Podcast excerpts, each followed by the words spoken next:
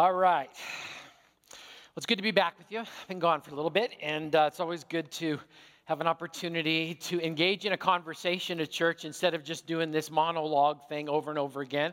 And uh, before we get to any of that, uh, my father served in uh, Her Royal Majesty's Royal Canadian Air Force. I was actually born in Germany when my dad was stationed over there. And I was thankful that my father never saw combat, but I'm incredibly proud of the fact that he built a foundation of freedom that I use every single weekend when I show up here with the name of Jesus and a Bible in my hand. And I'm thankful for that. And I want to make sure, because the Bible says to give honor to whom honor is due, that we honor those people, especially here on Veterans Day. So, if you have served or are currently serving in any branch of the United States military, I would ask that you would do us the honor of standing to your feet so that we can recognize you, that we can say thank you, and that we can acknowledge the fact that you're here. Would you stand if you are? Yeah, there they are. Awesome. Thank you. Right on.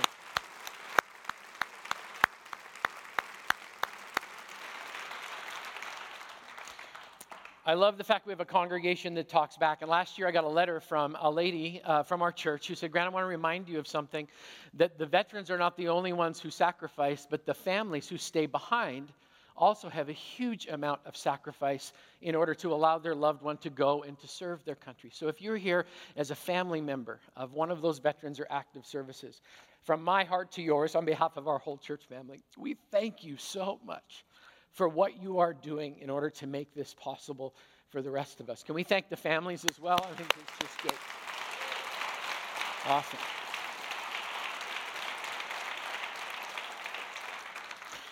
So I think this is the third one of these that we have done. So over the last weeks, we have done a series called Taboo. We have dove into some of the deepest, darkest and most difficult topics that I have ever tried to preach on in my 20 plus years as a pastor. You guys gave the topics. Thank you very much for the challenge of having to walk through those. And then on a couple of different occasions, we just kind of threw it open and said, hey, um, you may have questions. You probably have questions because one thing I know is the communicator of Christ the King is not a perfect communicator and he misses stuff all of the time. And so we think Christianity should be a dialogue where we get an opportunity to talk back and forth to each other. And so that's exactly what we're going to do. We're actually going to engage in a discussion tonight. Um, if you've never been here for one of these, basically this is how it works I don't have any prep, I don't know what the questions are. I've got my old man glasses and my Bible with me. That's all I got. Um, and some of the scriptures that we covered in all of the last uh, 10 weeks or so as we've covered these. And so I want to give you an opportunity to throw some questions. The number is at the top of your outline. And so right now, I mean, I want to encourage you um, because what we try and do is each one of the services, we splice them all together. We don't have the same questions at each one, so I don't get advanced prep for tomorrow morning. You can send in a question right now. Let me say a few things about the questions. Number one, um, the most difficult thing about doing this is I have no context for your question because I don't have a clue who's asking that. So you're going to need to give me a little bit of grace when it comes to, I'm going to do my best to try and, and, and anticipate where you're coming from. Um, so that needs to be said. Uh, there are no perfect answers.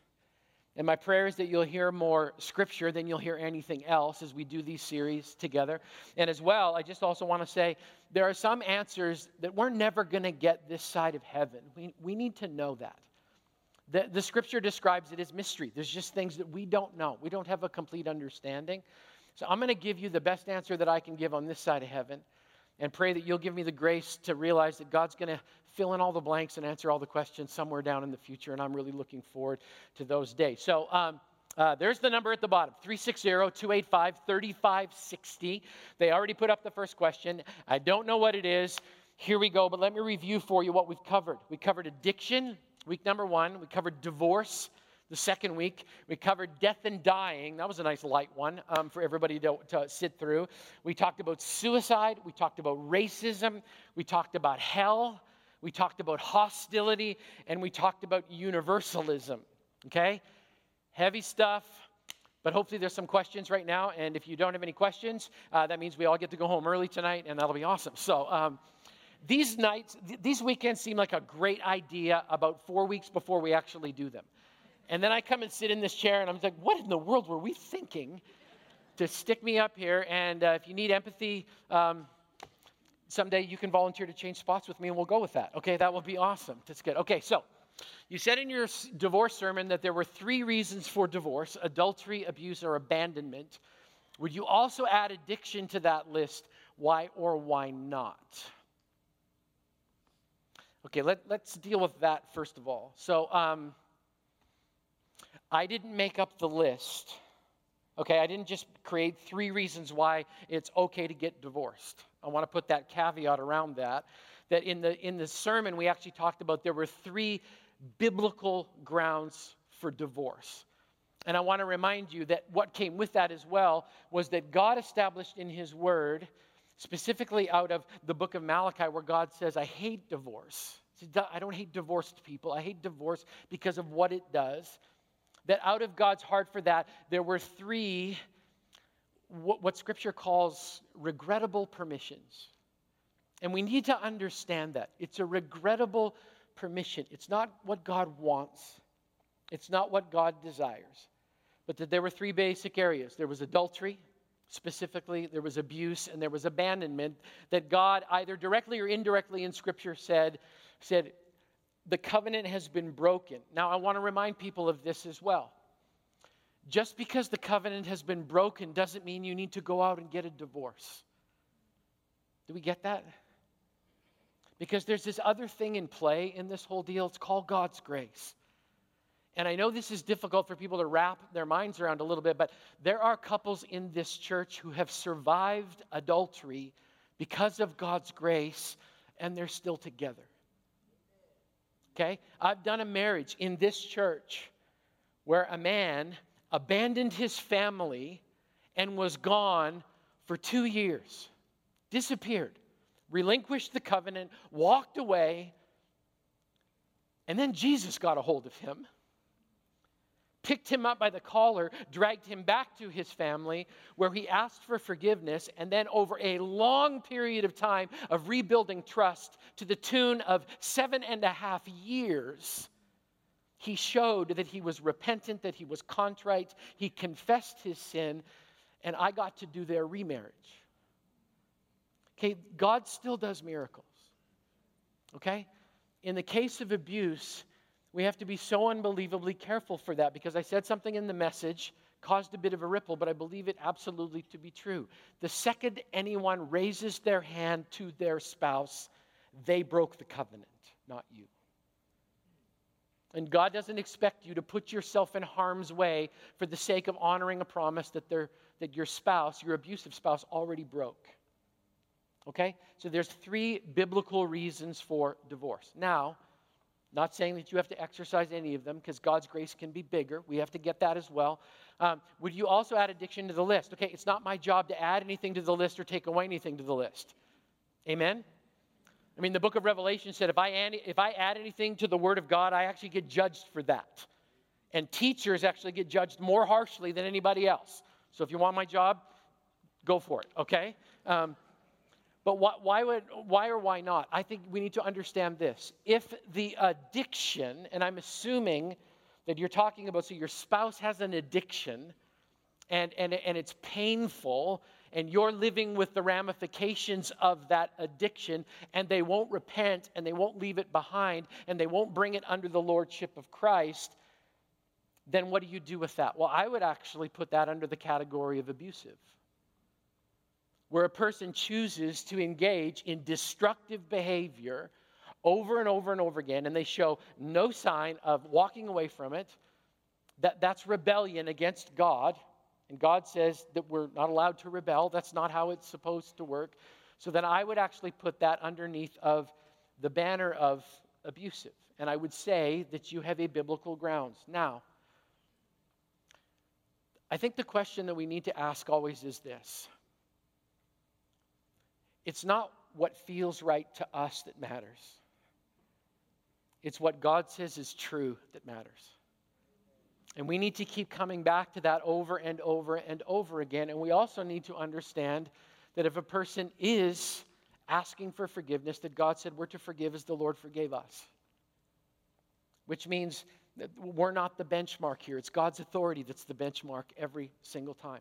So I wouldn't add addiction to the list because it's not my list to add to, but I would say if you're in that situation and addiction is actually abusive to you and you're suffering on behalf of it, then I believe you would have biblical grounds with one more caveat. It's not about getting my permission that matters. You have to go to God. You got to go to Jesus and say, Jesus, is this what you want me to do? Have you given me freedom from this relationship? So he's the final authority, not me. Okay? I'm a messed up kid that grew up in Canada. Okay? So it's just like grace. All right? All right. Okay. Let's go to the next one. What are some practical ways I can keep social media conversations civil? Throw your keyboard in the water and don't ever put it back. Um, okay, so I'm assuming that came from Todd's week when he talked about hostility, which the world is full of, right? I mean, it's a hostile environment. You can't say anything on social media um, without getting some kind of a reaction or pushback. And people, it, it, it, actually, it amazes me. I mean, I post, I'll post scripture on, on, on my Facebook feed, and people will argue with it. In all caps, right? It's just like, really? Okay. You, you realize you're not picking a fight with me, right? Jesus wrote all the verses. I didn't write the verses. So you're picking a fight with the wrong person. But I think the key is this what are some practical ways that I can keep social media conversations civil? I'm not sure you can keep social media conversations civil. So I would say we should go biblical. Okay? And biblical, it's amazing. There is friction and conflict in the New Testament between two primary leaders in the new church. And I love the verse from the, I believe it's in the book of Acts, where it says that one of them went to the other one and opposed him to his face. You know what our society needs today? We all need to grow some courage. And if you won't say it to somebody face to face as a follower of Jesus, what business do you have hiding behind your keyboard and typing whatever you want to? I hear, thank you. I got one amen from the back. Appreciate it. Because I want to remind you of something else. You know, people keep saying this all the time, right? I'm offended. Can I tell you something? Just because you're offended doesn't mean you're right.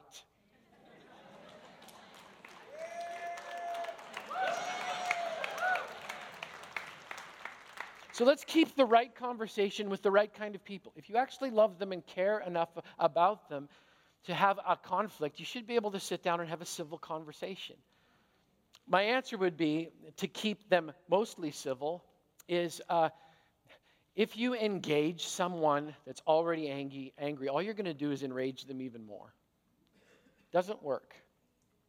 And the Bible says, Let no unwholesome talk come out of your mouth, and I will modernize it, or out of your fingers. You want to know what I get offended by? I get offended by Christians speaking in an unJesus like way on social media because they think that they can say whatever they want to as long as they're not attached to it. Can I tell you something? Here's an interesting thought Jesus knows everything you're going to type before it comes out of your fingers.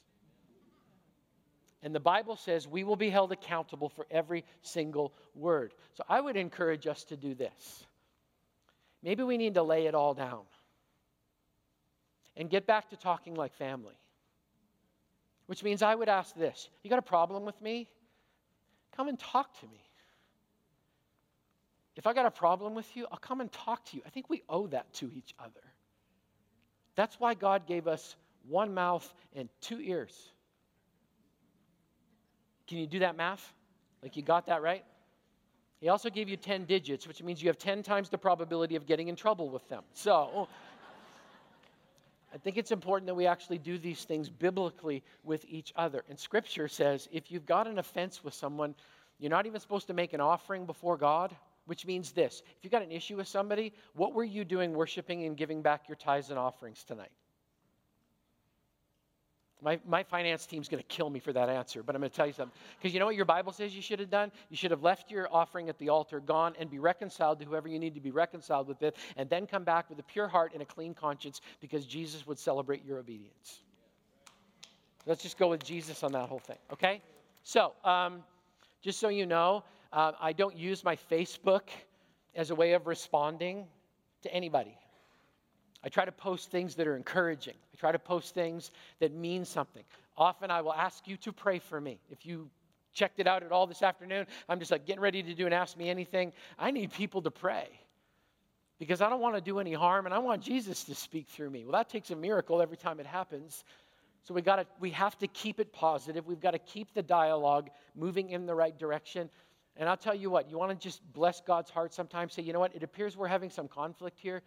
Could we meet face to face?" Because there's another thing about social media that you can't, that, that actually breeds hostility towards people. You can't tell whether or not I'm typing with a frown or a smile. True? And I could be saying something that I'm actually saying with a smile. If you interpret it the wrong way, then we both have, a trouble, have problems. God actually told us how to do this. Matthew 18. Okay, I would encourage all of us all to read that before we sit down at a computer next time. Cool? All right. Will God forgive America and its founding fathers for slavery? Wow.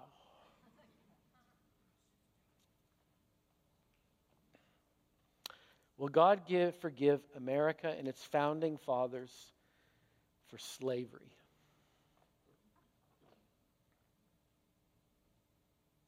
I can't speak for the founding fathers, I wasn't there. But I will say this America will be forgiven if it will get on its knees and repent. I can't confess or own the sin of another human being, but I can feel deeply in my heart the wound that that caused. Which means I can humble myself. And there are times, I'll be honest with you, when I've had to apologize on behalf of the church. If you were here last weekend, Pastor Lem did that. He apologized on behalf of the church because the truth is this the church has done a lot of damage over its history. And sometimes we can own things, but, but we need to understand this biblically. I can't own the sin of another person, but I can feel the wound and the hurt. So, my friend Darius, who I talked about in the racism, uh, in the racism message, I feel his wound in a way that I never felt before after I listened to his story. After he talked about how his elderly grandmother still cries when she tells the stories of what it was like to watch her father be told that he wasn't allowed to drink out of a fountain because his skin was the wrong color, and that happened in this country. And I had to confess to Darius, I said, I've been a, I've been a lousy friend. I've never asked you about the hurt and the wound. I believe God will forgive America if we're willing to repent on any on any sin. And that's what it is. Racism is sin. Period. Somebody say amen. amen. Okay, thank you. It's a sin. And the only way to deal with sin is to repent. You have to confess it, you have to repent, and then you have to ask God for forgiveness. And God says that He will give that out freely. As far as the founding fathers go, I think we all need to admit, if you've taken one history class, that there was a certain level of hypocrisy that came along with presenting freedom and that every man was created equal inside of a system in which it wasn't. And we may not be able to repent of that sin, but we can make sure that we live to that ideal and that ideology that all men and women are created equal. And we can make sure that on our watch, we make sure that we are judged by the content of our character and not the color of our skin. All right? Tough question. Wow. Anybody else want to change spots right now? That would be fantastic. Okay. What does the Bible say about marriage after divorce? Are there situations when it can be blessed by God and situations when it would be outside of his blessing? So, first of all, I think we need to understand this. Just like as in the example of suicide, I don't believe that divorce is the unforgivable sin. According to Scripture, blaspheming the Holy Spirit which I would interpret as dying as a rebel without repentance, without repenting of that, that's unforgivable. Because God does draw lines in time, God does draw lines in space, God does draw lines between love and justice. He does. I know that's not politically correct. I don't care. The Bible says that in order to have perfect love, you have to have perfect justice. And people don't like to marry those two together, but God somehow finds a way to do that perfectly every single time. Okay? So I don't believe that divorce is unforgivable. So I don't believe you need to wear a scarlet D. Okay? I don't think that's the way that it works. Now, if you remember this in, in, the, in the actual service itself, I talked about the fact that we need to own what we need to own. Because nobody, to my knowledge, is perfectly innocent in any situation because the Bible says, For all have sinned and come short of the glory of God. True? Okay? So, um, we need to own what we needed to own as part of that broken situations. And I believe that when a covenant has been broken, that God can not only put the covenant back together between the two people who broke it, but they can also reestablish a covenant again when the hearts are contrite and when the hearts are pure and when the consciences are clean. And so um, I would say, can a second marriage be blessed by God? Yes, if the two people inside of it are blessable. And you want to know how you're blessable? It's when you're obedient, it's when you're humble, it's when you've cleaned your side of the street, and when you've sought forgiveness, even with somebody that you couldn't live with. So let me give you a modern day example, okay, that's living itself out right in, in, in, in our congregation, in our congregation right now. Um, relationship came together. They worked really, really hard, exhausted many, many levels. One of them had biblical grounds. After a long period of time, a lot of godly counsel, they worked together, they did all the work, and both came to a place where they felt like the, the, the, the relationship was, was irreparable. So they made a decision to get divorced, and they were both heartbroken over the fact that that's where it ended up. There's a very small portion of the population that actually celebrates a divorce at the end of it. For most people, they will tell you it's horrible. It's the ripping of one flesh in half, and it does damage to both sides. But after much counsel and seeking, they made the decision that the covenant had been broken, that it was irreparable, and so they went their own separate ways. Um, I've had the privilege of actually working with both couples, both parts of the original couple, as God has brought into their life other people. And one of the most beautiful moments that I ever experienced was the two of them coming back together again in the original couple, coming back together in my office and asking each other for forgiveness for what, what precipitated their divorce. And they actually not only asked for forgiveness, but sought each other's blessing in the new relationships that they were both in.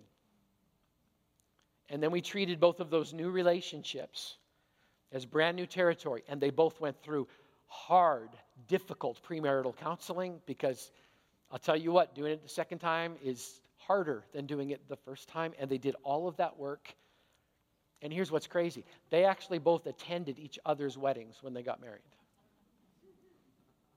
Now I look at that and I say, only Jesus is that good. And only Jesus can make that even possible. Now, I'm not saying that's possible for everybody, it may not be. And this is a difficult one. But once again, I'm going to say this can it be blessed by God? Yes, I believe that it can be blessed by God. But you need to ask God if you've got his blessing, not the pastor of Christ the King Church. Okay? You need to go to him in prayer and fasting. You need to seek his face. You need to be humble and broken before him. And you need to say, God, I'm not going to take a step forward just because it feels right to me and I'm lonely. I'm only going to take a step ahead because you bless and sanction this relationship. And I'm going to be really, really careful because the Bible also says there's a right, there's a way that seems right to a man, but at the end it leads to death. I need to make sure this is God's idea and not mine. Okay? So I'm a believer in a God of second chances. I'm looking around the room right now, and I can see a number of couples that are here, and I did your wedding, and it was a second opportunity for God's grace. And the fact that you're here tonight together just thrills my heart. Because I believe God's grace can cover the biggest heartbreak of our lives. If I didn't believe that, I wouldn't be doing this. Because I have, I have been an offense to God over and over and over again. And his response to me is always grace and forgiveness if I'm willing to humble myself. So it always keeps coming back to the foot of the cross. I got, I got ridiculed one time because we put the cross in the middle of the, in the, middle of the church, and they said that they, we were slowly working it out of the room. That it started on the stage, and then it's in the middle of the room, and the next thing you know, Grant, it's going to be in the commons, and then it's going to be uh, stapled to the front of the building, and then it's going to be gone altogether. Can I tell you why we decided to put the cross in the center of the room? It's so that we would always remember that we're all equal in need of a Savior underneath of that cross. Okay? And there's no there's no qualifications here with regards to whose sins are more serious. Okay? Every sin I've ever committed cost Jesus his life. So we put the cross in the center. And I'll tell you what, I, am not going to promise you it's always going to stay there. You come back next week and it might be over here. Someday, if you come on Good Friday, I'm going to stick it right in the middle of the, of the preaching platform because it needs to crush me every time that I, that I dare to preach about it. But we put it there to remind everybody we're all equal in need. It's probably going to move around some more, but we want people to understand that all of the answers to these difficult questions, the solutions are found there, not here. The solutions are found here, not here. And we have to go to God and ask His permission and His blessing. He's the only one. He's the only one that can give you that blessing. So go to Him and ask Him. Do I believe there's hope after divorce? Yes, I do. Thank you, God, that you're a God who's big enough to cover that stuff too. Okay, next one. The people who commit suicide go to hell. Okay, so I actually covered this one in the message. I think you'll remember this, right? Um, if you were here that particular weekend. And and my answer to that is well, let, let, me, let me answer it this way. So, once again, I'm going to say that I don't believe that suicide is the unforgivable sin. Now, people make this reasoning when it comes to suicide. Well, a person decided to play God, they took their own life, and they didn't have an opportunity to repent, so therefore they died with an unrepentant heart, and therefore they have to go to hell. I don't believe that's true because uh, I don't know of anybody else that was ever there to the extent that Jesus was there in the final moments of anybody's life.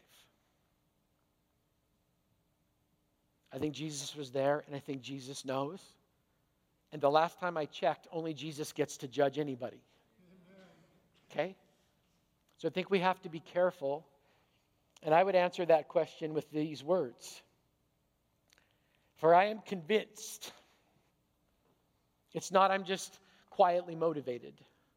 I am convinced that neither death nor life, neither angels nor demons, neither the present nor the future, nor any powers, neither height nor depth, nor anything else in all of creation will be able to separate us from the love of God that is in Christ Jesus our Lord.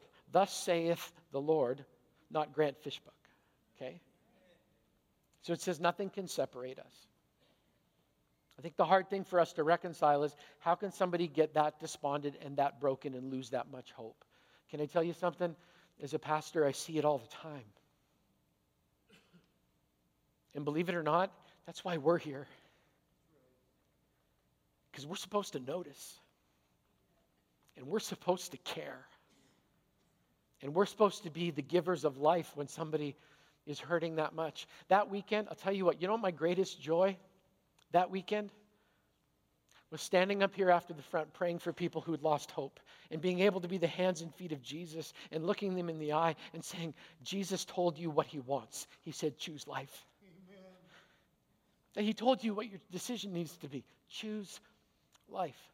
Now, there are some people and some faith traditions who will actually say that, that because suicide is a mortal sin, that it therefore damns somebody to hell because that's different than a venial sin. I'm going to go back to my last argument. I don't believe in categories of sin. I believe every sin cost Jesus his life. The big ones, the little ones, the socially acceptable ones and the ones that are not. I read my Bible this morning. Believe it or not, gossip, gluttony, and greed are all under the banner of sin. And we see those all over the place, don't we? And it's easy to diagnose somebody else at the end of their life and not be willing to look at the plank in our own eye. So I don't believe it's a biblical position to say that people who committed suicide are doomed to hell because nothing can separate us. I would also say this. I'm going to reiterate something I said in, in, in the suicide message. If you commit suicide, your answer to that pain will cause a lifetime of pain for the people who love you for the rest of their life. You want to know why, why Christmas and Thanksgiving are really difficult for some families? It's because they're missing family members. And it's a reminder constantly. And often the enemy will use that as a shame button to say, You should have noticed, you should have asked, you weren't good enough, you weren't big enough. By the way, when the devil talks to you about this, you remind him of his future. I love saying that sentence. It's not original to me. The next time the devil reminds you of your past, you remind him of his future. And you say, There's no condemnation for those who are in Christ Jesus. And you learn the lesson and you do it different. Okay? This is what I know God is good, right, just, and fair. And He has the final word, even to people who reach that level of despondency. I'm not saying that to make it easy for anybody because God said in His Word, choose life. You want to know my heart for you and the heart of this church for you? Choose life. We need you. We love you. You matter. You matter in this family. You're not invisible to us. We're trying to see. So do this journey with us. Do this journey with us. Is it really seven o'clock? Wow. Okay. Somebody said that with passion. Yes, it is. Get off the stage, Grant. You're done. Woo! you have no idea how much I want to do that. Okay, so let's do one more. Here's also what I knew about this. I knew none of these questions were going to be light. Like, can we have like, can we have some fun ones? But because we limited them to the taboo topics, it's going to be a heavy weekend. Saturday night, you guys get the raw uncensored version. Please pray. Like, please pray. Or come and join me up here. Okay, last one. Out of all the topics in this series, which one was the hardest for you to talk about? Um,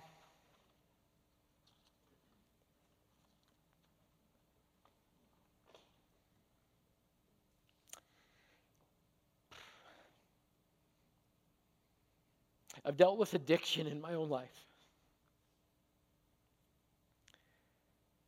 I'm not divorced, but the only reason is the grace of God and the grace of my incredible wife.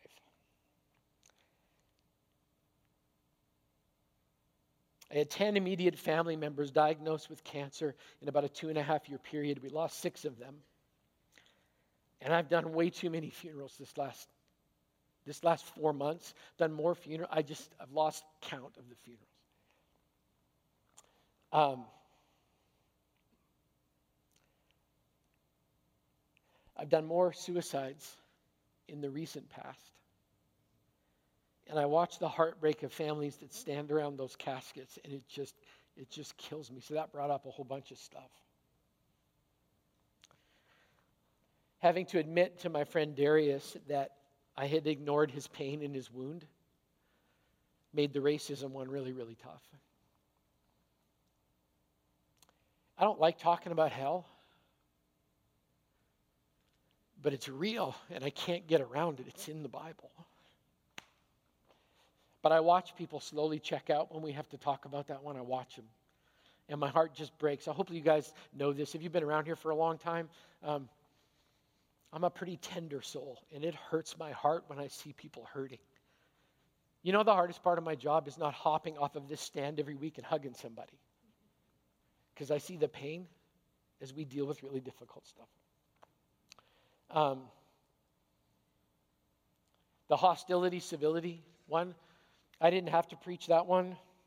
I wish that I would have gotten an opportunity to. Um, I'm glad some of you don't have to read my mail some weeks. Because I'll tell you something um, preaching from this book does not make you very popular in Whatcom County. And not apologizing for what it says makes you even more unpopular. Um, last year, I honored veterans, and I was blessed with a letter in which I was called a warmongering whore for saying thank you to the people who purchased the freedom that I use every week. Kind of wanted to do the hostility one because I was feeling a little. Mm-hmm. but I gave it to Todd because he's bigger than I am. So. Um, And the universalism one, I'll tell you what, do you have any idea how much easier my job would be if we could all just slap each other a high five and not talk about narrow gates or, or narrow roads or, or broad roads that lead to destruction? I mean, if we could all just slap each other a high five and do five easy ways to have a bigger bank account every week, I mean, that would make my life a whole lot easier. But the truth is, the Bible says there's no other name under heaven by which we must be saved. That's why we use the name of Jesus every single time we can. They were all hard. And every one of them stretched me to have to look deep within my own soul and realize how, how short I fall with every single one of them. And I am so desperately thankful that God gave me the opportunity not to preach to you, but to have to examine my own heart every single week. Because believe it or not, I think I've come a long way, but I got even further to go. And I'm thankful for a church family that allows me to struggle and, and beat myself up sometimes and, and, and, and, and be able to sit up here and go, I don't know the answer to that question. And if I don't know the answer to a question, I'll tell you. So they were all hard in a different way, and they were all glorious in a different way. And I thank you so much for your patience and your attention as we've walked through them together. Um, just so you know, people are already submitting ideas for Taboo 3. God. Um, yeah.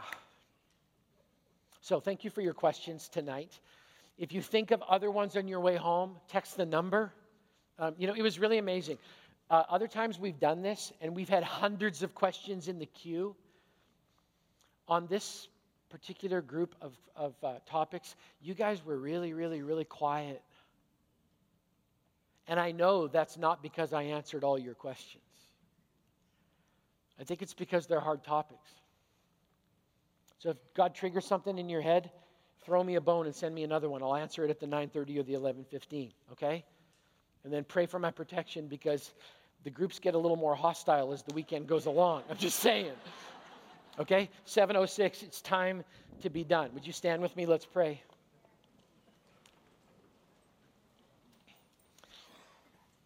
God, thank you for Saturday night. Uh, this group is the ultimate sleep in service, and I thank you for them.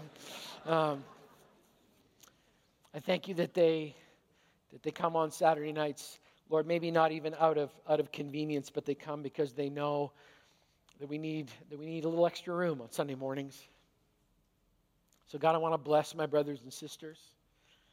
I thank you for their questions tonight. I thank you for their love, their affirmation as we all struggle with these difficult topics. God, there's no easy formulas to any of these.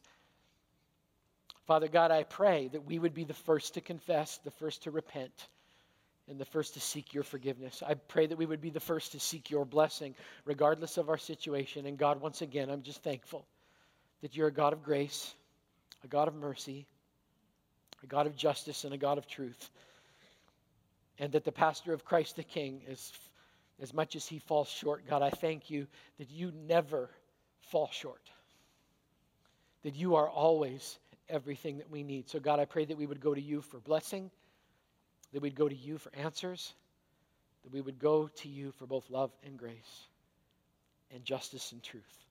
And I pray these things in the name of the Father, in the name of the Son, in the name of the Holy Spirit. And all God's people said,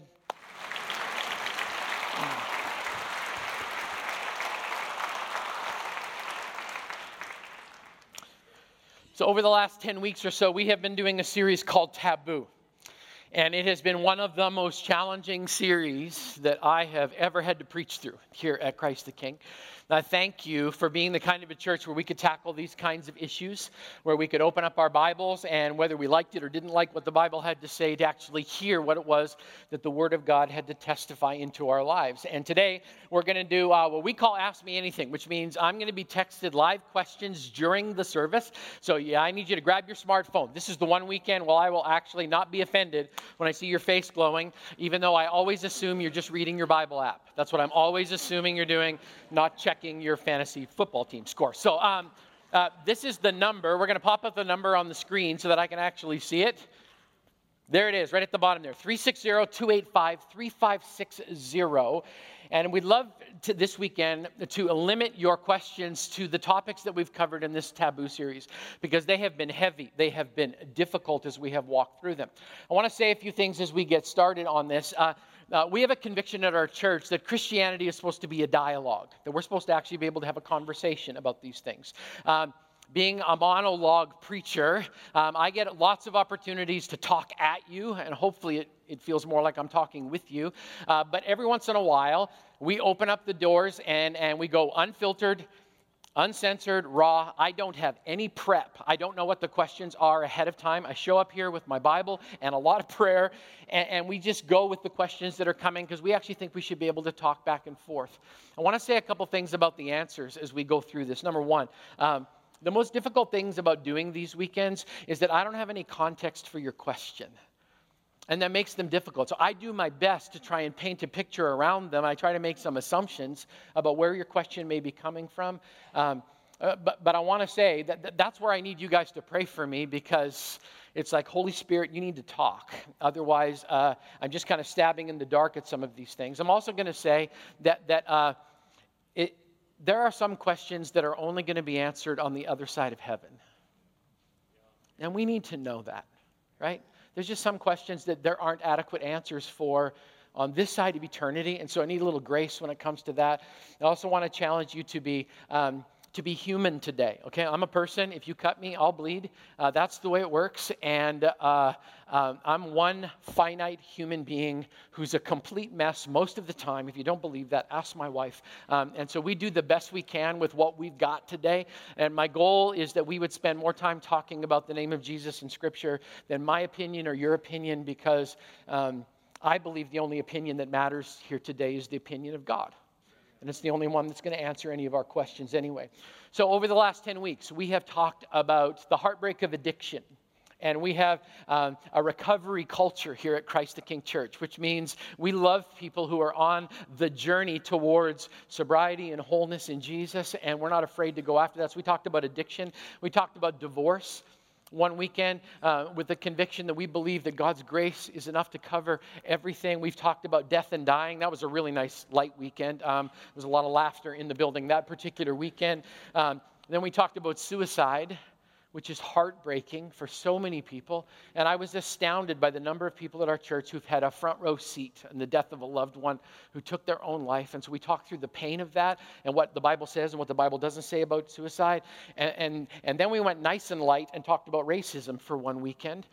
And I was amazed again with, with the response to that. I want to thank you for being a church that just acknowledges the fact that that's a problem, that racism is a sin, that it needs to be eradicated in the name of Jesus, and that we are one family together. That was beautiful, I tell you. Um, bless my pastor's heart. Then we talked about hell for a week. Um, which was just awesome. And everybody smiled all the way through it, nodded their head, and that was great. Uh, and then Pastor Todd jumped in because Laurel and I disappeared for a couple weeks, and uh, he talked about hostility, specifically in the area of having a civil conversation, especially in the area of social media. And then last week, uh, my newly adopted son, uh, Lem Fishbook, with his new haircut, looks kind of like me. Um, I noticed that uh, on the video. Uh, he talked about universalism and came back to the truth of how Jesus makes a very exclusive claim that I am the way, the truth, and the life. So that's what we've been talking about, and now it's time to throw some questions open. Uh, here's what was interesting we've done some of these weekends where we have had hundreds of questions in the queue beforehand. You guys were really quiet about these ones. Last night, we just had a handful to get started, and then it started picking up steam. And I think that's really a testimony to how heavy some of these topics have been. And so, um, I hope you're somewhat encouraged. And here's the good news Thanksgiving and Christmas are coming, and we get to talk about happy stuff coming up here really, really shortly, which will be great. Okay? So the number again 360 285 3560. If I don't get to your question, it doesn't mean it doesn't matter. It just means God has a different plan for it to be answered. Okay? Because we can't cover all of them. We're going to do our best. All right. So no prep, don't know what's coming. Here we go. All right, first question.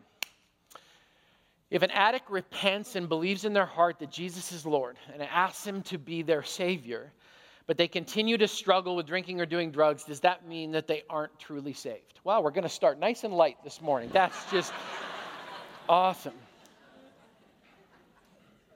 You know, Martin Luther made a statement one time. He said this He goes, When I came to Christ, I believed that I had drowned the old man in me, only to find out the rascal could swim. The Apostle Paul had exactly the same struggle in Romans chapter 7. He says, The things I don't want to do, I end up doing. The things that I end up doing, I don't want to do. What a wretched human being I am. And if you stop at that part of the scripture in the book of Romans, you can be completely disheartened. But Paul goes on and says, But thanks be to God. But thanks be to God who has given us so much life in Christ Jesus. Here's the reality when we come to Christ, we bring all of our junk and our garbage and our pain and our hurt and our wounds and our addictions, and we lay them at the foot of the cross, and we pray that He'll take it away. Jesus understands something. You will always be human which means you're going to have this struggle inside of you. I try to kill that old man in me every single day, but I tell you what, he is resilient and he keeps coming back over and over again. So that's why scripture also talks about this war, this struggle that happens within us every single day, where we have to keep bringing that addiction back over and over again. We have to bring that broken marriage back over and over. We have to bring that ungodly attitude back over and over and over again. We have to subject it to the will of Jesus every single day. Sometimes it's not even hour by hour. Sometimes if it's if you're like me, it's minute by minute. I've got to do that work.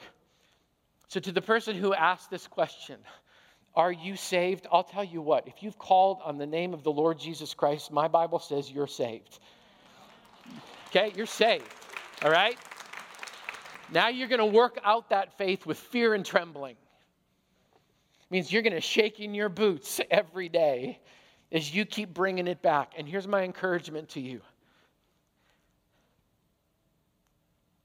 when you bring it back, I'll meet you at the foot of the cross with all my garbage too. And all my brothers and sisters here will meet you there. We'll meet you at the foot of the cross because here's the thing we all stand equal in need every single day of that saving grace of Jesus. It doesn't mean we're not saved, it just means we need it a little bit more tomorrow and the day after that and the day after that and the day after that. So I'll tell you what, the only reason you think you're not saved is because you're listening to the accuser, Satan himself, who's trying to convince you otherwise. And I want to encourage you. I love this little phrase. The next time the devil reminds you of your past, you remind him of his future. Okay? And you just say, Look, you're lying. My Bible says I'm a saint. I don't live like it, if I'm honest. But Jesus looks at me that way. Jesus doesn't look at me as a daily constant failure. He looks at me as a redeemed son of God, a co heir with Christ. I'm on the same playing field in the family of God as Jesus. That's crazy. That's crazy. And let me answer another question because it just keeps popping up, okay? So, um, somebody actually challenged me one time and they said, Grant, we know what you're doing with the cross. We know what you're doing with it. Like it was at the front of the stage, and now it's halfway in the room, and pretty soon it's going to be in the commons, and then pretty soon you're going to put it in the parking lot, and then eventually it's going to disappear altogether. Okay, let's just correct that for just a second. We put the cross in the center of the room so that it reminds us continuously that we are all equal in need of it every single day. And that it's because of that cross that we even have the opportunity to have a conversation about salvation. So we gather under its authority. We gather under its power because we all need it. And if you think for one second the guy with the microphone doesn't need the power of that cross, oh boy, have I got news for you. I'm not telling you or promising you it's going to stay there in the middle of the room. It may go back to the front again. If you come on Good Friday, it's right here in the center, and I hope to be crushed by it one year at some point because I need it that desperately in my life. So, to whoever wrote the question, you believe who Jesus says you are. And you hold on to that salvation, and you work it out with the rest of us, okay? Next question. We're off to a good start, all right? Okay. Can you give me a little more clarity on universalism? nope, um, but I'll, I'll give it a try. I get that it's a belief of a lot of things that have a little bit of truth. Can you expand on it a little and on the seriousness of this belief system? So, yeah, um, universalism basically comes to this idea that eventually everybody's going to get a little bit of it right and we're all going to end up in heaven and Jesus is going to slap us a high five on the way through the doors and everybody's going to go, "Oh, really? We were all it's all about just being a good person." And you can find your way to it. Here's the problem with that kind of belief system. It goes exactly against everything that Jesus taught about himself. Now, I'll tell you why it's not popular. It's not popular because we'd all like to think in our heart that we got some of it right and that Jesus is just going to call it good because we're all good people. Here's the problem with the Bible the Bible says there are no good people. And we're like, what are you talking about? I'm a good person.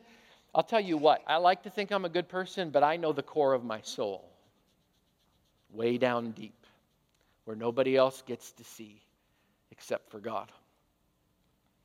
And we don't like it when the Bible has the audacity to say things like there's two roads. One's really narrow and few people find it, the other one's broad and leads to destruction.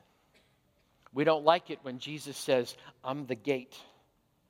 We don't like it when Jesus said, No one comes to the Father except through me. I did a Greek check on the word me, and I'll tell you what it means it means me. Not me, me. The Bible is very specific. We'd like to think that all roads lead to God. There's a problem with that, though. Jesus said that's not true. Jesus said there's one way to the Father, and it's crossing over the beautiful bridge of that cross under the authority of Jesus' name, being welcomed into the kingdom based on his merit and not on our merits alone. So, if you were here for Lem's message, which was so fantastic, you know, he talked about syncretism. He talks about how everybody's just trying to put it together. You, you know what? Universalism, universalism at its core is this it's trying to make ourselves feel better. Uh, this group's cool, and that group's cool, and that cool, because nobody likes to be the exclusive one to draw a circle. But Jesus draws a circle. Now, here's the cool thing about it the circle of Jesus has a perforated line, and he invites you to step into the family. He wants you to be a part of the single truth that there is no other name under heaven by which we must be saved. I didn't write that, but it is my opinion and my conviction. That's why you hear us talk about Jesus so much. We make jokes about it. We're a band with one song. We keep playing the same thing every single week because that name is that important. So I want to encourage you to be discerning. Paul wrote to a, a, group of people known as the Bereans, and he said, This is what I love about you. You guys actually ask really difficult questions and you struggle with the truth. And we can have a good dialogue with other faith groups, holding to the conviction, still being respectful, and yet saying, according to this book, it's not universal that all people are going to get into heaven. And I know that's painful. But God said the way to get in is to become a part of the family of Jesus and to live under the authority of this word, even with the parts that are really, really difficult to wrap our heads around, which is why we've been talking about all of this taboo stuff. So, um, can we expand on a little the seriousness of the belief system? I think the seriousness of the belief system is, is the fact that at the end of it, it ends without Christ. So there's a level of urgency that goes along with that. That's why I'm so passionate about what we talk about every week and why we keep talking about Jesus because Jesus was the one who actually put his hand up and said, There's only one way, and I'm it. I am the way, the truth, the life. And I don't apologize for that statement. I just want to align myself with the statement because the Bible says that's the way I get to have a relationship with Jesus. Now, test it, see it, push into it, ask difficult questions. I think God wants us to do that. But be careful. So, years ago, um, one of the first times I met Bob Marvel from Cornwall, Bob was doing a message on universalism that all roads lead to God, and he used an illustration. He goes, It's interesting. He goes, The logic behind all roads lead to God is the same logic that goes with all phone numbers call the same person. Think about it. And so I actually sat at, at, on a Sunday morning, I sat at a little uh, uh, reception area out there, and the phone rang, and I picked it up, and it was Bob on the other end with all of Cornwall listening in on the conversation. And he goes, Hey, Grant, who is this? I said, It's Grant Fishbook from Christ the King. He goes, Awesome. We're looking for Billy Graham. Is he at Christ the King this morning? We heard that this number, no matter what number we punched in, would ultimately get us to Billy Graham, and we need Billy to come on over here and preach a good message at Cornwall this morning. And I said, Well, here's the pr- trouble uh, Billy's not here. You called the wrong number. In order to get Billy Graham, you're going to have to call Billy Graham's number. And the truth of it is simple. If you want what Jesus offers, you've got to call Jesus. Okay? All right, let's keep on going. As a young teenager who's had a close friend commit suicide, what's a piece of advice on how to help myself with the grief process?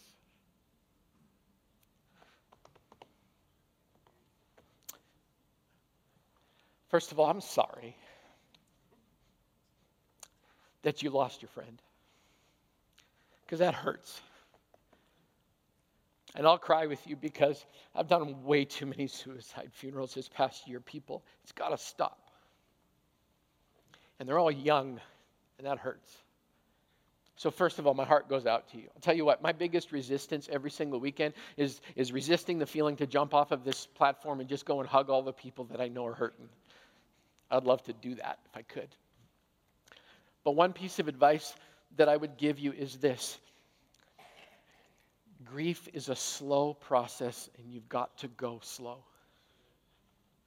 You can't rush through it. You can't. This whole idea that one day the pain's all going to go away, it's not. I'll tell you what, um, every time you see their locker at school, you're going to be reminded. For every person in the room who's lost a family member, you know what it feels like. Every time you come to Thanksgiving dinner, there's an empty spot. And it happens at Christmas and it happens at Easter, and it brings that grief back. And so, what I love about my Bible is this this is one of the descriptions of Jesus. He was a man of sorrows, acquainted with grief. So, I would encourage you with two pieces of advice go slowly through it, and let Jesus walk with you. He understands grief and sorrow better than anybody. And what I mean by that is invite him into that process. I don't know if you know this, but some days grief is expressed in anger. You can get really, really angry with Jesus and at Jesus because of all the questions you have in your mind. Here's what I've learned about my Savior He can take it. Give him your best shot, He'll take it. I've been so angry at God sometimes I've, I've tried to punch from the inside. It's really hard to do that when He gets His big arms around you and just sucks you in real close and let the anger just pour out. I would encourage you to write out your grief. I have a prayer journal and I have a grief journal. In our family, we had 10 immediate family members diagnosed with cancer in less than two years. When Laurel and I were first married, we lost six of them. So we had to learn how to walk through grief slowly, methodically. Some days you will be angry, some days you'll be resigned to it, other days you're just going to be frustrated, and most days you're going to feel a little numb. But bringing your grief to Christ and allowing Him to walk alongside of you is very, very healthy and healing. Um, you'll notice we were doing the taboo series. You know, we actually try to have a plan sometimes. We did the Grace to Grieve class the weekend where we started talking about this pain because we wanted people. And I tell you what, the way people responded to that was so beautiful because I also want to encourage you to do this. You can't grieve alone. You can try, but you'll just be lonely. But if you can associate grief with another person who's walking along that journey, you're going to begin to realize something. Grief is actually normal to all human beings. We're all going to have to deal with it at some point. So go to the man of sorrows who's acquainted with grief. Meet him at the foot of the cross where he paid the price for all of the grief and mourning, mourning and hold on to the promise. Revelation says that one day, when we get home. No more tears, no more pain, no more suicide, no more cancer, no more sickness. And God's going to put it all back together and He's going to explain the whys behind all of it. So don't do it alone. And if you're here live this morning, um, which I think you are, because I don't know which ones are live from last night and all the rest of it, after the service, a bunch of us are going to be up here at the front praying. Uh, boy, I'd love to give you a hug. I feel like I need one right now. Holy cow. Okay, so next question. If God has unconditional love for his children, why do people go to hell? That hell week was heavy, wasn't it? That was a heavy, heavy topic. We don't like talking about it. And it's hard for me to talk about it because I watch people just slowly drop this curtain in front of their face. Like I just can't go there with you. Um, so the truth is this God has unconditional love for his people, and that's why he gives you an opportunity to not choose hell. Because if you remember the weekend, if you were here for that service, God does not assign people to hell goes against his character. But as human beings, we can choose that. And we do that by leaving God out of the eternity question. If you remember, uh, I quoted C.S. Lewis during the Hell series, or during the Hell sermon. And, and, and what I said was this really, um, hell is the greatest monument in all of eternity, the greatest monument to human freedom. Because at some point, to all of us, well, well, this is basically how it works. Either I say to God, Thy will be done, or God will say to me, Then Thy will be done. And if I choose to live without Him, God will respect that decision. That doesn't mean He doesn't love me. That doesn't mean he won't pursue me. That doesn't mean he will not chase me. One of my favorite titles for God that came outside of the Bible is a one prolific writer called him the Hound of Heaven. And if you've ever been a rebel or a prodigal, you learn something about God. If you run, he will chase you. And he will make your life infinitely miserable until you finally turn around and meet him in his grace. So God's giving you an opportunity today. His unconditional love says, choose eternity with Jesus. His justice says, there actually is a decision that you need to make. And God wants you to choose eternity with Him. Don't make any mistake today. Maybe that's why you're here, and that's why you needed to hear this. Maybe you needed to hear today that God is pleading with you, begging with you to take the sacrifice that He gave of His own life on the cross so that you can spend eternity with Him. I'm going to tell you something. I've done life without Jesus, I've done life with Jesus. Oh, for the love of God, do life with Jesus. It's just so much better. So much better. Okay? God has unconditional love, but He also has justice. That's what allows the two of them to go together. If you're a parent, try just loving your kids and see how that goes for you. That little narcissistic savage will end up running your house. Love is expressed with justice. Hey, guess what, Sonny? You don't get to do that because it's not good for you. But I want to put my hand on the hot stove. No. People are like, oh, he slapped his hand. Yeah. Because sometimes Johnny needs to realize he's not very bright at the age of four, okay? He can't see everything up there. And what he needs is a loving father to come along and say, when things are glowing red hot, you don't put your hand on there. But I want to anyway. No. Why? Because I love you. And if you continue, you're going to meet daddy's justice. to some of the parents in the room, for the love of God, discover your justice side. Just saying, okay? Our kids' ministry will thank you. Amen. Now we're rolling with it. All right. Okay, next question. Let's keep going. What time is it anyway? Oh, seriously? Okay, keep going. Hostility sometimes comes because of a stance on biblical issues. True. How do we best speak and live biblical truth where there is tension and hostility?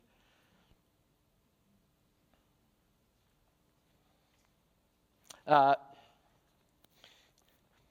so I think it was last year, maybe the year before, we honored veterans here because I believe my Bible says that we're supposed to give honor to whom honor is. I got a letter the next week that called me a warmongering whore for honoring the veterans. Yeah, I know. It's just like, wow. What happened inside of me was not godly. I got hostile real quick. But I also understand something.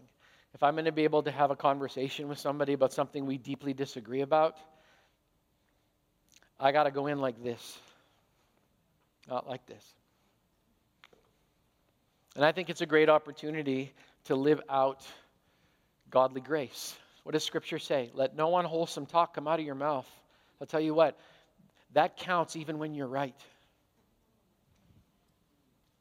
Even when you're right. You don't get to lash out. You don't get to use this as a weapon. It doesn't work that way. I mean, uh, of anybody in all of history, Jesus would have the right to be hostile towards sinners, right? Cost him his life. But my Bible says this it's his kindness that leads us to repentance. If that's the response of Jesus, shouldn't that be our response too? Now, believe me, I get beat up all the time because I believe this book. I've been called horrible things. I've been accused of being hate mongering. I have been accused of all different kinds of stuff because I like and love every part of this book, even the parts that make me really, really, really uncomfortable. But when someone's hostile towards me, it doesn't make an excuse for me to be hostile back. In fact, my Bible says in the book of Proverbs a soft answer turns away wrath.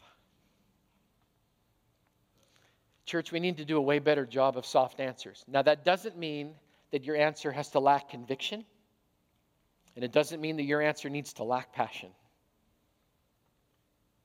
It just means I need to wrap my conviction and my passion in a way that actually encourages the conversation to continue, not just shuts it down. God gave you one mouth and two ears for a reason. Do the math. No amen? I thought somebody would say amen. and you know what I saw last night? Because somebody asked a similar question. People go, Yeah, I got one mouth and I got two ears, but I got 10 fingers, and I'm going to type in all caps all day long. Can I ask you a question? How are your Facebook arguments going, and how many people have you led to Jesus that way?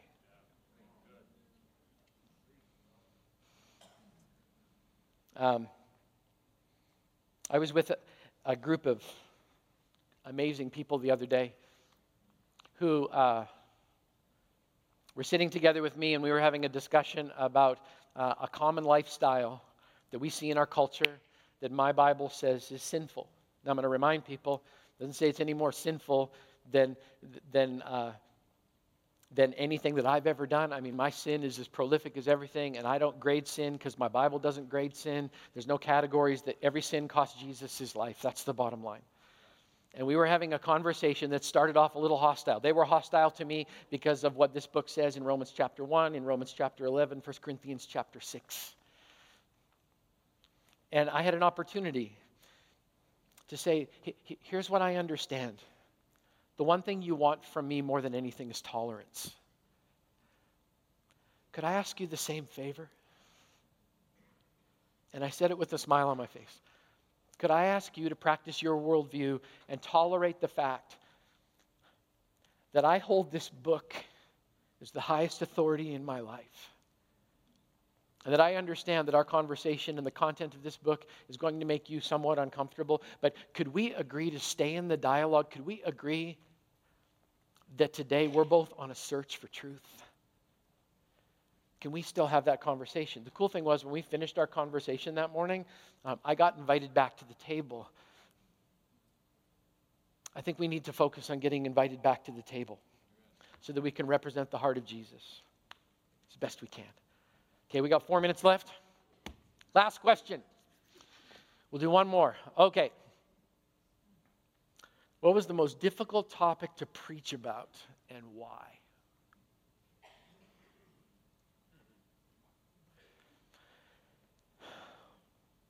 This one popped up last night too. Um,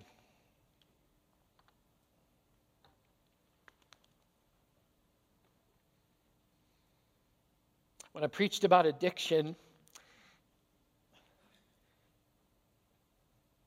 it was hard because it was personal. Because I have had my own struggles.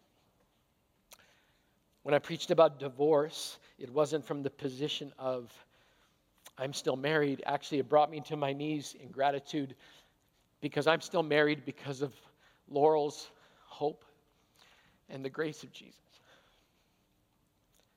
Left to my own, it probably wouldn't be.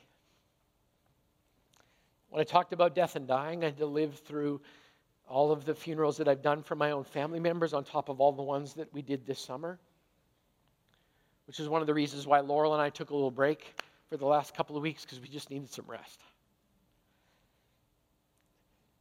When I talked about suicide, um, it was personal and hard because I've done way too many funerals for young people who just lost hope. The racism was a hard thing for me because I had to admit that in many cases I had turned a blind eye to a painful wound in the lives of some of my friends. And having to ask Darius for his forgiveness because I'd never asked him about what it felt like to hear his grandpa talk about what it was like to be told you can't drink out of that water fountain because of the color of your skin and having to say and ask him to say, I need you to forgive me. Because I just thought it's not that big of a deal. And having to, to, to step closer to his wound and have that conversation. And when I talked about hell, it was hard. I watched people walk out of one service because I know that it was just too painful for them. It was tough. Um, the hostility one, I just like, I'm glad Todd decided he was so gracious to take that particular topic because I'll be honest with you, sometimes I get stuff in my inbox and I just, my carnal human reaction is just like, Gah. I'm a Canadian hockey player. I know what to do with a stick. I mean, I just like go pinata on you, like just unbelievable, like, ugh. And the universalism one, if you know part of my story, I explored just about every faith system that I possibly could because I just wanted anything but the faith of my mother and father. And God took me on a great big circle walk, and I ended up right back at the foot of the cross where I started. So there wasn't one that was the most difficult. They were all difficult and they were all glorious because I had to hold up a mirror to my own soul. And I thank every single person who gave me the topics because of the soul work that you allowed me to have to do and struggle with right up here in front of all of you. And it was a glorious wrestling match. And once again, I learned a lesson. Every time you fight with Jesus, he wins but he's very gracious to us in our loss. So uh, they were all difficult, and I'm thankful. Just so you know, uh, people are already sending me ideas for Taboo 3, and uh, in 2028, we'll think about doing that again. Um, but it's been a glorious uh, walk together, and I want to thank you for being the kind of church that's willing to go there with me. And thank you for allowing me to be a person, too. Um, it's been great being able to walk through this stuff and struggle with it in front of you. Um, hopefully we'll keep the honesty and the transparency up and it's been great to do that. It is 10.35 we've got to be done because um, we got another service coming in. And 9.30 you need to pray for me because if you think you guys um, are an interesting crew you should meet the 11.15 service. Um, yeah i love them i love them i love them thank you awesome let's pray let's stand and pray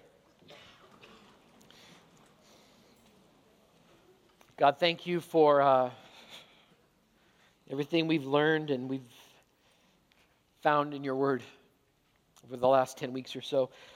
God, I was thrilled um, when Diane, my assistant, pulled all the scripture out over the last weeks, and it filled, it filled more than eight pages in small font. And God, the reason I'm thankful for that is because I know all the things that I say are going to just pass away but you promised that your word would never come back empty.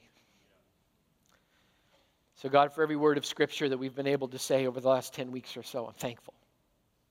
God, thank you for this church family and for their grace, for their pushback, for their feedback. God, I pray in Jesus' name that we would all be better for coming face to face with the taboo topics of our culture.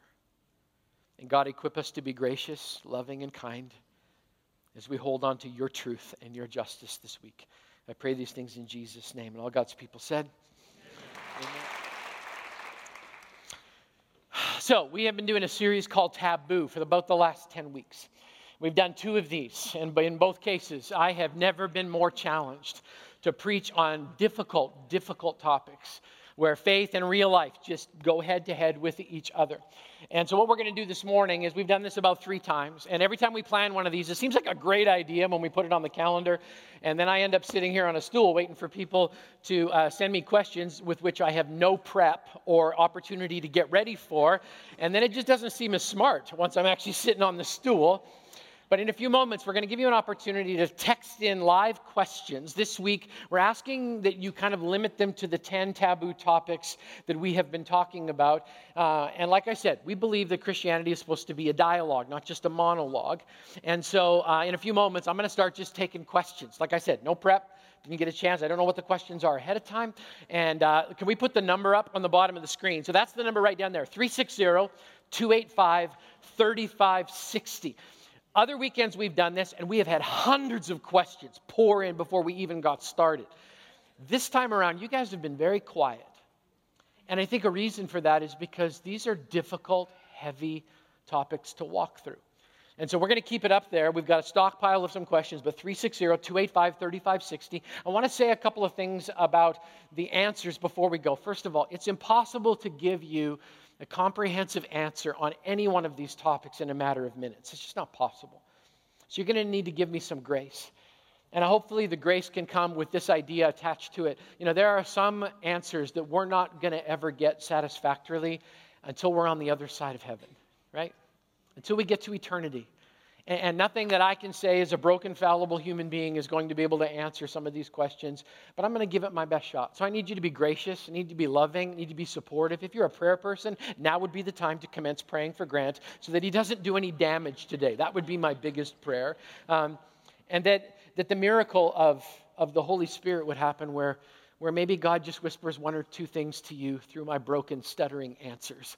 And so we're going to enter into this time together. I want to also say this I am so proud to be a part of a church that's willing to go here. Over the last weeks, I mean, we have covered addiction, which is a heartbreaking topic. We've talked about divorce, which has affected so many people inside of this room. We had a nice light week when we talked about death and dying, um, and everybody was just smiling and happy through the whole message. It was just so cool. Um, and then we went a little lighter and we talked about suicide. And that broke so many people's hearts because I had no idea how suicide had affected so many families here in our own church. Then we talked about racism, and we came face to face with a reality that racism happens here, that racism is a sin, and that it needs to be eradicated in the name of Jesus by Jesus' followers because that's just simply the right thing to do because God call, created all of us equal in need of a Savior at the foot of the cross. We talked about hell. That was a nice light one. And our hearts were broken to the fact that sometimes the Bible says things that we're not really crazy about. And often our response to that is to try and make things a little easier on ourselves. We create different kinds of ideologies or belief systems around it to make ourselves feel a little bit better. That was a, a heavy week. And then I decided to take a little bit of a break because I've been fairly exhausted this fall. Too many funerals going on. And Pastor Todd spoke eloquently about hostility and how to actually have civil conversations, specifically in the area of social media, where I think Christians do a really great job making complete fools of themselves, engaging in. Am I passionate? Did you hear that? About anyway. Um, because we just engage in these conversations, and, and I always end up asking the same thing How's your conversation working for you, and how many people have you led to Jesus through your argument? Just asking. That's kind of where we're going to go today. And then last week, Pastor Lem talked about universalism and how it's so easy to say, boy, all, it just makes us feel so much better to, to think that maybe all roads lead to heaven, but then we've got this real problem because Jesus says that's not the way it works. So we've been talking about all of these. And now, I'm going to throw myself out there and I'm going to take a bunch of questions that you can send in right this second. And there's a group of people in the back trying to get as many of them. We're going to get through as many as we can. I'm going to tell you this if I don't get to your question, it's not because it doesn't matter, it's because I ran out of time. Okay? And you need to be nice because I'm a human being. And if you cut me, I'll bleed. And uh, that wouldn't be cool. So, anyways, all right. First question, let's go. For our hostility sermon, we learned that we need to honor those in authority. How does our Bible show us to question authority in an honorable way rather than a hostile way? Oh, we're going to start off nice and light and just easy answer. Um, because uh, the answer is you just do it, people. That's how it works. Um, you know, the Bible says that that we are to respect the authorities that are placed over top of us because God had a part in putting that authority there. Now, you may disagree with their ideology. You may disagree with their politics. You may disagree with their perception of your life. But here's the part where we get in trouble. This conversation only goes hostile when we forget that the person on the receiving end of our quote unquote honor or dishonor is still a human being that was worthy of Jesus dying for. And sometimes we just think because they're in the public sector that we have every right to just lash out or make fun or, or to ridicule them. And uh, and I don't think that honors what God says or how God created that human being, even though you may have deep, deep seated disagreements with them. So in Romans uh, 11, 12, and 13, there's, there's a great chunk there where Paul is actually talking about living underneath of oppression. And some of you feel like you're under oppression. Some of you don't feel that way at all. That's the cool thing about Christ the King is you're still a part of one family, and you should need to treat each other like brothers and sisters, whether you agree or not. And somebody needs to say amen. Because we need to do that together. But in the book of Romans, right there, Paul is actually saying, Look, I want you to live and thrive underneath of this government. And he's describing, describing at that time a government that was completely broken, was massacring and killing Christians, who was putting unbelievable pressure. And he still said, You still need to live underneath of that and shine like the light of Jesus in the midst of it. So I think in answer to the question, how do we question authority in an honorable way? It's this you recognize that the person you're questioning is still a human being. You acknowledge the fact that the thumbprint of God is still on their soul, even though you may disagree with their politics. And you stay in the conversation for a really, really long time. And you act in an honorable way and you speak. You can be critical of somebody without being hostile towards them.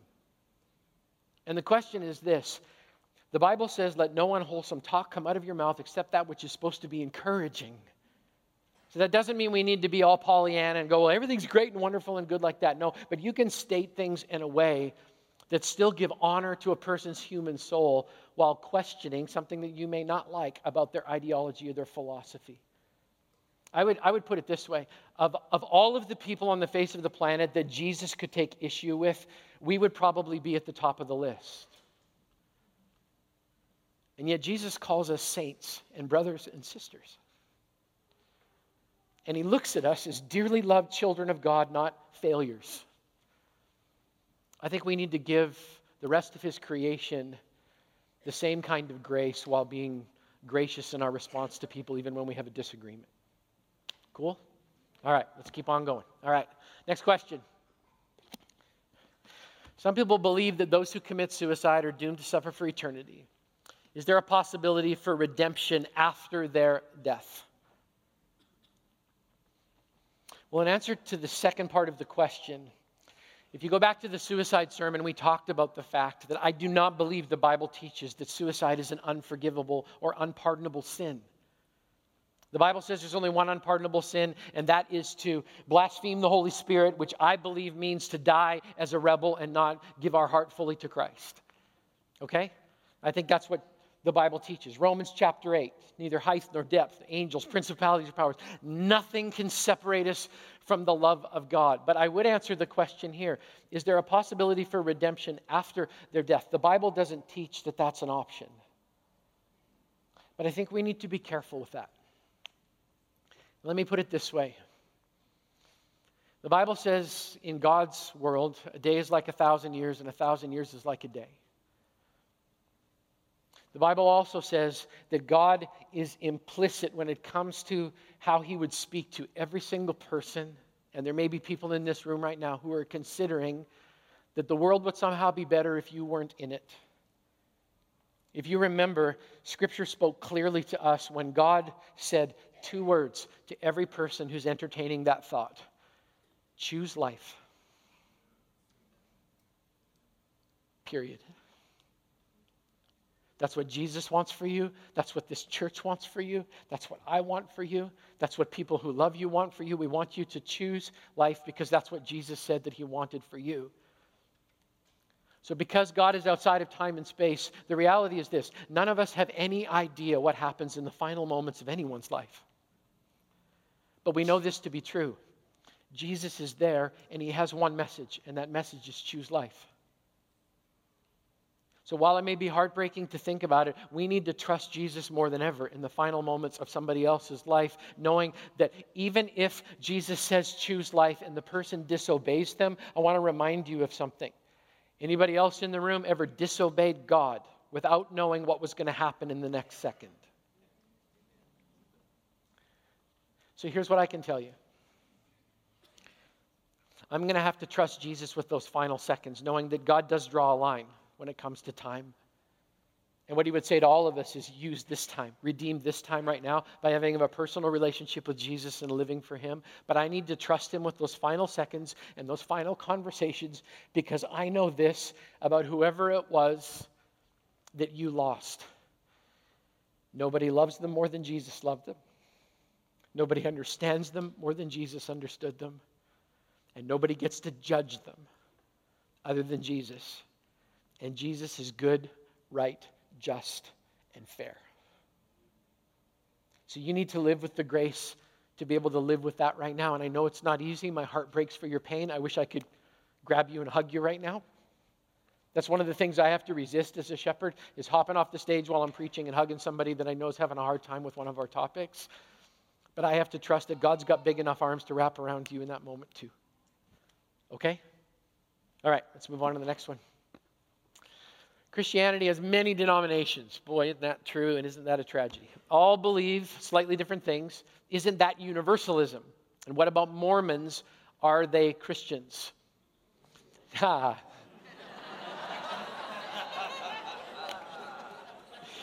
Wee. Anybody want a job? Uh, just it's up for grabs right now. And Pastor Derek will answer this question. No, okay, so um, Christianity does have all different denominations, and that's because people express their love for God in different ways. Um, I grew up in a Baptist denomination. Here's what we had in common it's, it's the reality and the identity of Jesus. That's what actually puts it in different things. And as human beings, can we just be super honest that we do a really good job of dividing ourselves, even though John 17 says that Jesus is at the apex of his joy when we live together in unity? Okay? So we love every church in Whatcom County that preaches Jesus and the Bible as the inherent, as the inerrant, perfect Word of God. We, we do. We support them. We love them. We walk alongside of them. They express their love and their faith in Jesus in different ways, at different times, through different means. And I think all of that can be beautiful as long as we realize that as far as it goes and depends on us, this is, there's one kingdom of God in Whatcom County, and that big K kingdom belongs to Jesus, and we don't have ownership over it. It all belongs to Him, and it needs to stay with Him. Amen? Okay, so is that universalism? No, it's not. Universalism teaches that all roads eventually lead to God. There's a problem with that. Jesus says that's not true. Jesus says there's one gate, and it's Him. Jesus says there's two roads a narrow road that very few people find, and a broad road that leads to destruction. The Bible says, Jesus says, I am the way, the truth, and the life. Jesus says there's only one way to get to my Father, and that's through me. And I know that seems very, very exclusive. It is. Universalism says eventually we're all going to get there. God's going to slap us a high five into heaven, and you can do it any way that you want to. But there's a problem with that. Jesus says that's not true. So, denominations are different human expressions of worship for God. Universalism says every road's going to get you there.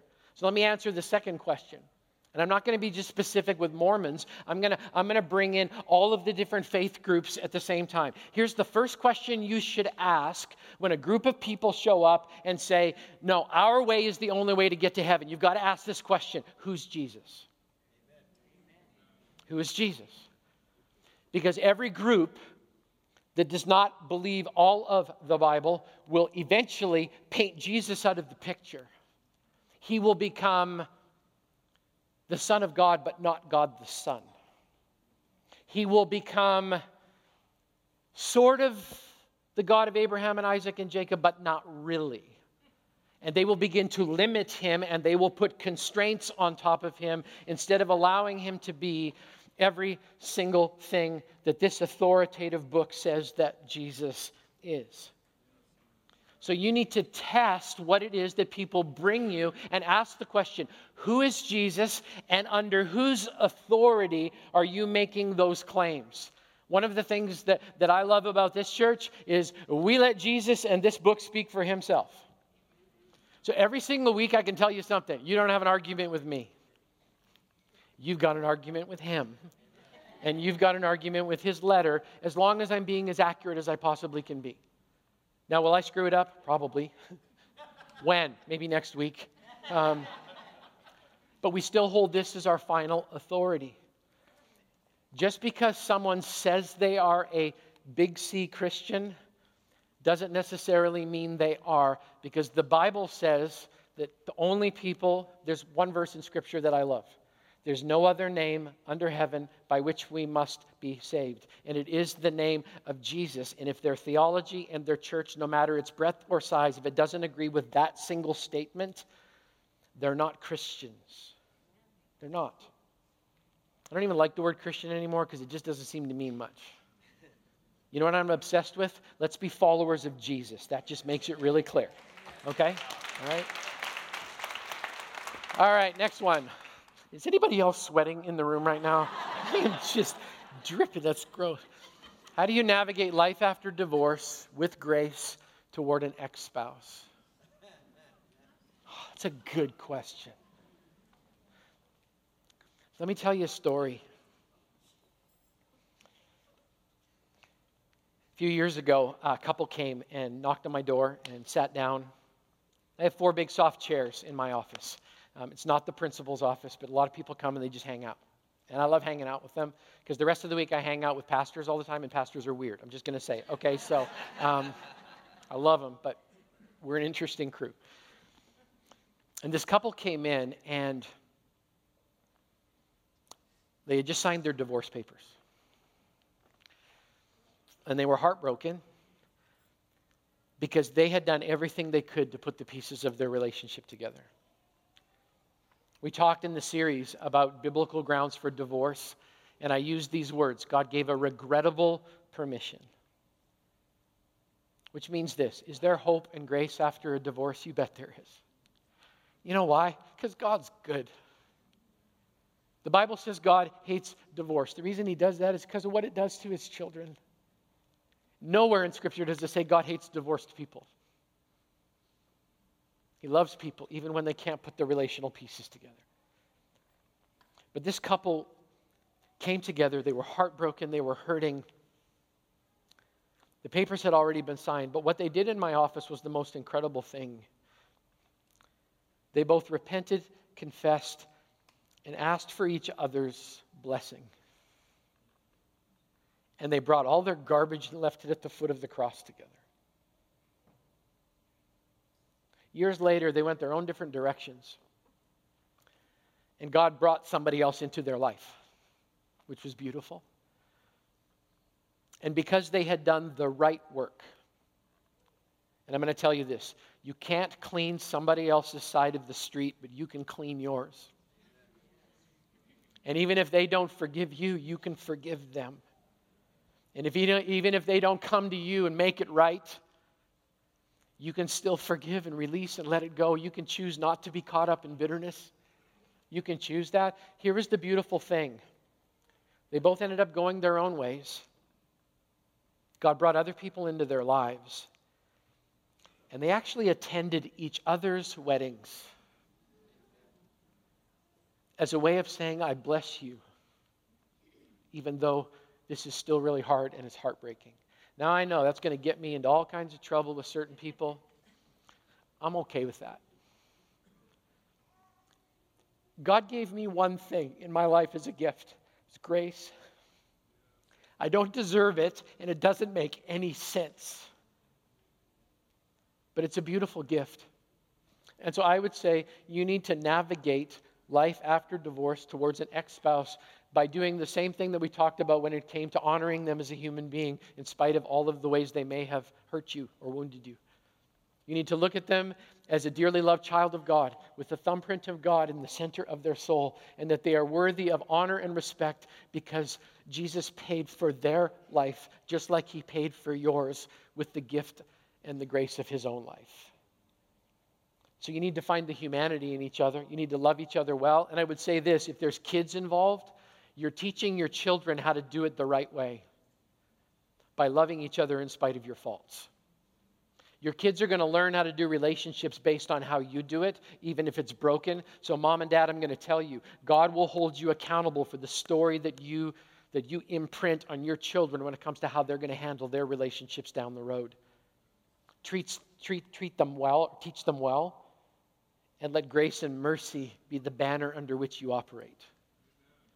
Then God can bless. Then God can bless. All right? Okay. Let's keep on moving. That's a good question, by the way. How does one recover from a life of addiction which resulted in stealing, cheating, and betrayal of those who loved you most?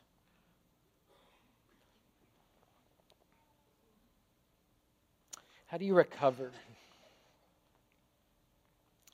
So let's be honest, okay? Um, we've all stolen, we've all betrayed, and we've all cheated.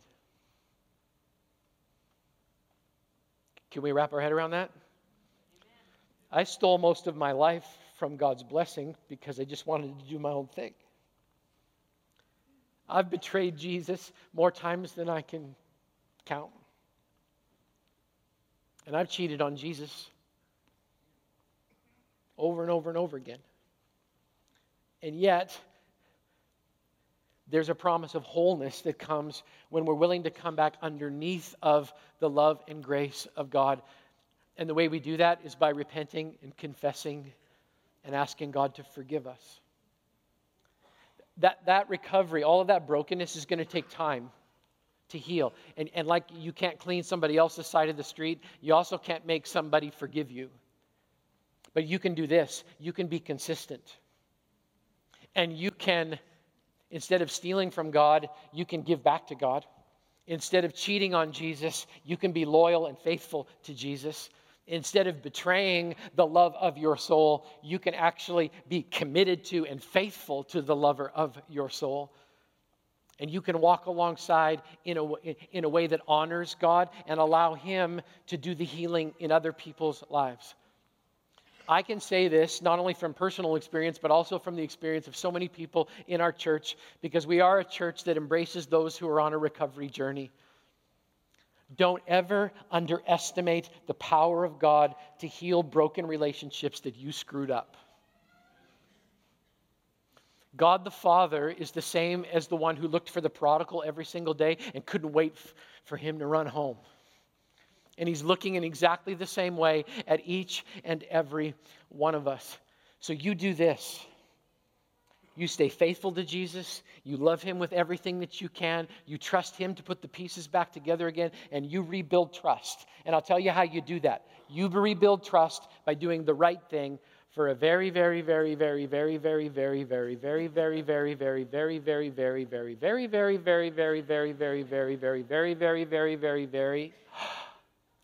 very, very, very, very long time. The Bible says, though our sins be as scarlet, he can wash us as white as snow. Though your story may be broken, God promises you that he will give you beauty for your ashes if you're willing to bring it to him. Okay? What time we got here? Oh, really? Okay. Uh, a couple more. Let's keep going. I'm a freshman in high school. People are always making racist jokes, and I don't know how to deal with it. What would you suggest?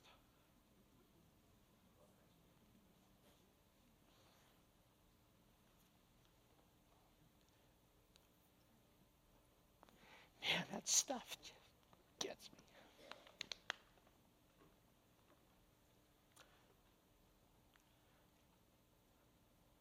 First of all, I'm sorry that someone is judging you based on the color of your skin instead of the content of your character. It's wrong, and it grieves my heart. And I would say this you have an opportunity in that moment to graciously speak truth. And it's good for you to say, that's wrong. And it needs to stop. Because I promise you, if they're doing it for, with you, they're probably doing it with somebody else. I saw a tweet from a, a fellow pastor the other day who I love very much. His name is Rob. Rob pastors a church that we helped plant years ago. And Rob and Katie have done this beautiful job of adopting children from other parts of the world. Rob, um, and I love the smile that goes across his face when I've said this before. Uh, Rob and Katie have, a, have assembled a United Nations in their own home. it's beautiful. But he tweeted the other day, and he said, he goes, eh, there's just so much anger inside of me because parents are making it okay for other children to make racist comments against my kids. You know, the truth is, we're all God's kids. And we all share that in common. The Bible says that out of one man, God created everything. So we all have common parents, common heritage, common lineage. And, and it's the beauty of the differences that make us, we should celebrate God's creativity in this. So I would say this it's okay for you to say, that's wrong. And it's okay for you to acknowledge the beauty within yourself as to how God made you. And I want you to know something you're not alone. Because when they make a comment about you and you belong to us, they're taking a shot at family, and we're not okay with that, which means you are not alone. We will stand with you in the face of racism. Somebody better say amen to that. Hey? So I would suggest this in a gracious, loving, and quiet way. And let me tell you why quiet, because the Bible says a soft answer turns away anger. And so sometimes instead of trying to get into a barking competition with somebody who's already showing their ignorance, we actually need to change a different road and to quietly say, what you just said was wrong. It was completely inappropriate because I was made in the image of Almighty God, and God doesn't make mistakes.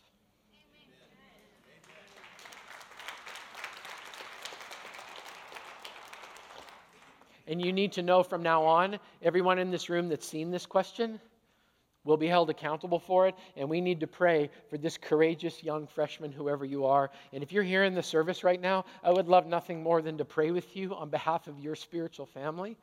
And I'd love to give you a hug because I'm probably going to need one when we're done too. So, anyways, okay, last one, 1214. I got a couple more minutes. Final question. What taboo topic have you struggled with personally?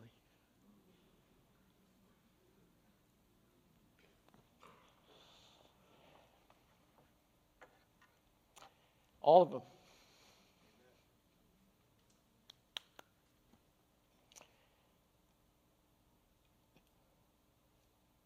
Addiction, I know all too well. Maybe not in the way you understand it. But it's caused a lot of pain for the people that I love. I'm not divorced. And it's not because of anything I've done, it's because of the love and patience of my incredible wife and the goodness of God. So that one's personal. Death and dying, Laurel and I, in the first couple of years of our, of our marriage, we had 10 family members diagnosed with terminal slash cancer. We lost six. And the reason I took a couple weeks off is because there's just been so much heartache and funerals in the last little bit, and we just needed a chance to get away and rest together. Suicide, I've done more suicides in the last couple of years. I never want to do another one. So if you're questioning life today, I got the same two words for you that Jesus does choose life. Racism, I had to admit, if you were here that weekend, I had to admit to my friend Darius that I was a horrible friend to him because I'd never asked him questions about how it felt for him as a proud black man to have a story, a heritage where his grandfather was told he was not allowed to drink out of that fountain because of the color of his skin. I never bothered to ask him how that hurt. So I had to come to face to face with my own prejudice The hell one was a tough one because I'm a, if you've noticed, I'm a kind of a tender soul. I don't like preaching and watching that big curtain just come down and somebody's in the front of somebody's face. I don't like watching people change their body language and then walk out the door because the idea of hell is just a really tough idea, but that I can't sidestep it because Jesus talked about it more than anybody. So that one was hard. The civility one, um, I kind of wanted to take that one. Because honestly, I, I, I, struggle sometimes with a little bit of hostility because of some of the letters that come to my office. I honored veterans one year, and I got a letter the next week in which I was called a warmongering whore because I would dare to honor people who had protected our freedom. And in that moment, I wanted to revert to my Canadian hockey roots because I know what to I know what to do with the stick if you'll get close enough to me. I'm just saying. But Todd was gracious enough to cover that one. And and universalism, you know, in, in my own quiet way, I checked out every alternative faith that I possibly could in one season of my life because the one thing that I didn't really want was the faith of my mom and dad. And I ended up walking in a great big circle and ended up right back at the foot of the cross where I started. So I've struggled with every single one of them. And what I love about this church is that you still allow me to struggle and be your pastor. So thanks for being that kind of church. I don't know many churches where the pastor gets to be a person. So unbelievably thankful for this group of people. You astound me with your grace and your patience. And the crazy thing is, people are already sending in topics for Taboo 3, and we'll do it in 2028. Um, because we're going to need a little time to recover from this one. Um, but you know what? We're all on a journey together. I'll tell you one quick story. So, not long ago, somebody came and they were all upset because they basically accused me of moving, of moving the cross out of Christ the King. Because it was on the stage, and And then we put it in the middle of the room, and they thought, yeah, eventually you're going to stick it in the comments, and then pretty soon you're going to put it in the parking lot, then it's going to be gone altogether. you know why we put the cross for a while in the center of the room? So there would be a reminder to all of us that we're all equal in need underneath of that cross. Because we're all dealing with this stuff. And to say we're not, well, that's the pride of sin, or that's the sin of pride, and that just qualified you to come and join us at the foot of the cross, too. So, congratulations. We welcome you there with all the rest of us screw ups, okay? But we put it there to remind ourselves just how deeply we need Jesus every single week. So, I want to thank you for being the kind of a faith family that can struggle and wrestle. We're always kind of going to kind of be like Jacob. We're going to wrestle with God. Here's what I've learned about the glorious struggle with Jesus. You can fight with him, but you'll never win. He's just too strong. And sometimes he'll love you enough to break your hip so that you'll walk with a limp and remind everybody else that we're all just limping our way across the finish line of heaven. And my prayer is that we will stagger across the finish line together. Would you stand with me? Let's pray.